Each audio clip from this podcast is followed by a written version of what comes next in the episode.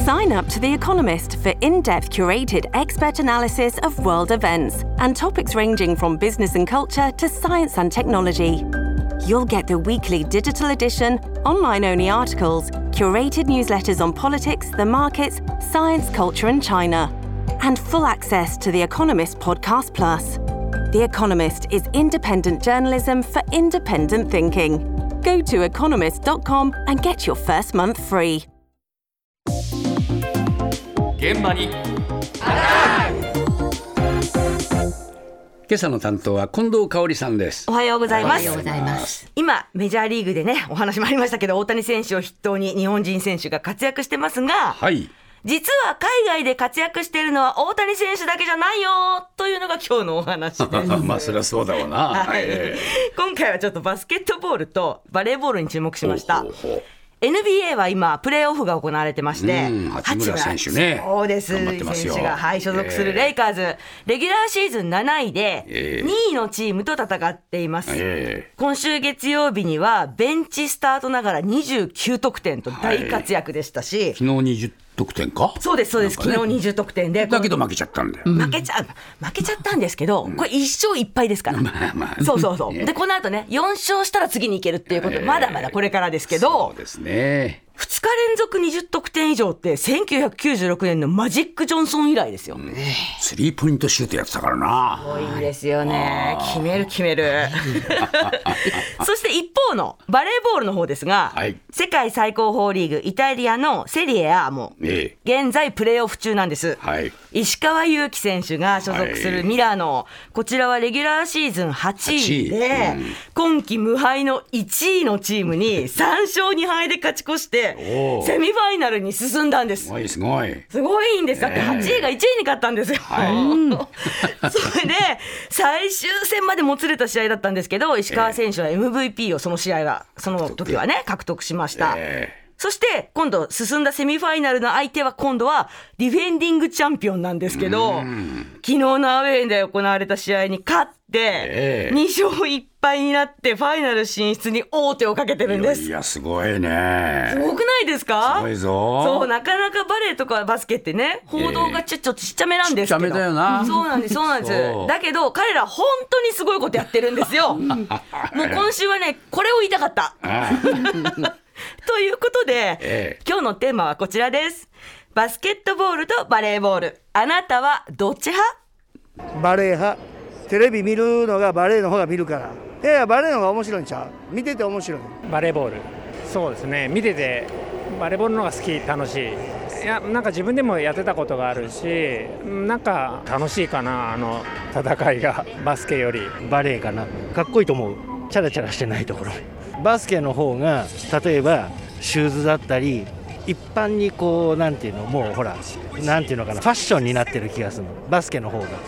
だけどバレーってあんまりそういう感じがないかな、硬派なイメージ。バレーボール、昔の彼女がバレーボールをしてたか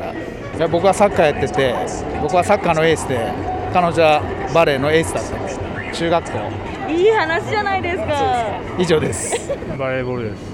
趣味だから、自分が昔やってたから、学生の時にレシーブでしょうね、レシーブを取った時でしょうね、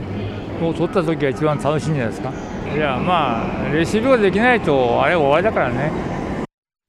いや昔やってたって人は結構いるんだね。そうですね、やっぱり思い出をこう散りばめながらお話ししてくれるバレーボール派の皆さんですが、経験者の方はこのねバレーの魅力はって聞いたら、レシーブって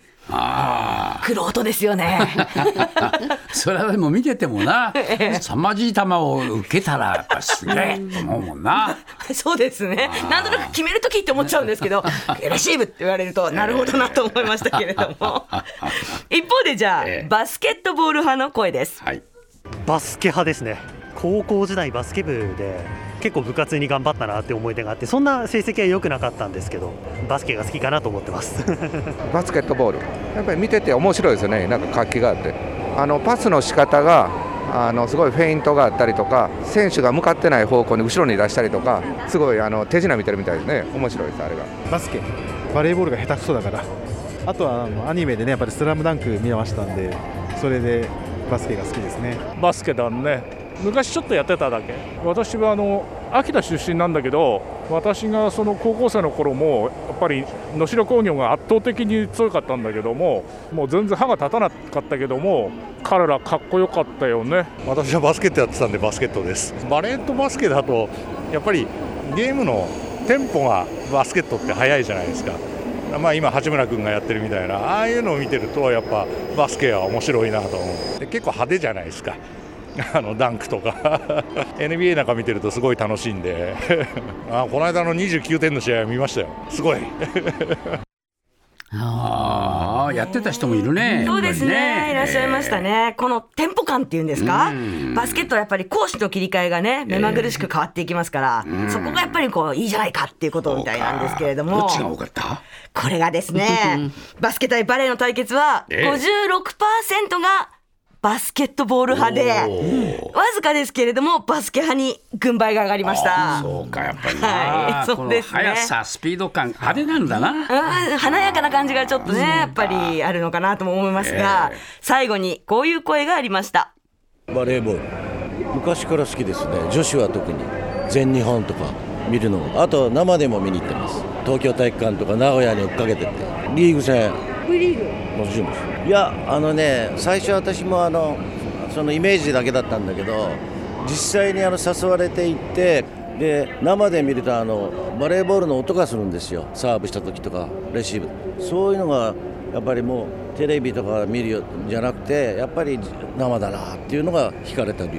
由で、今ほら逆に男子がずっとダメだったけど、石川さんとか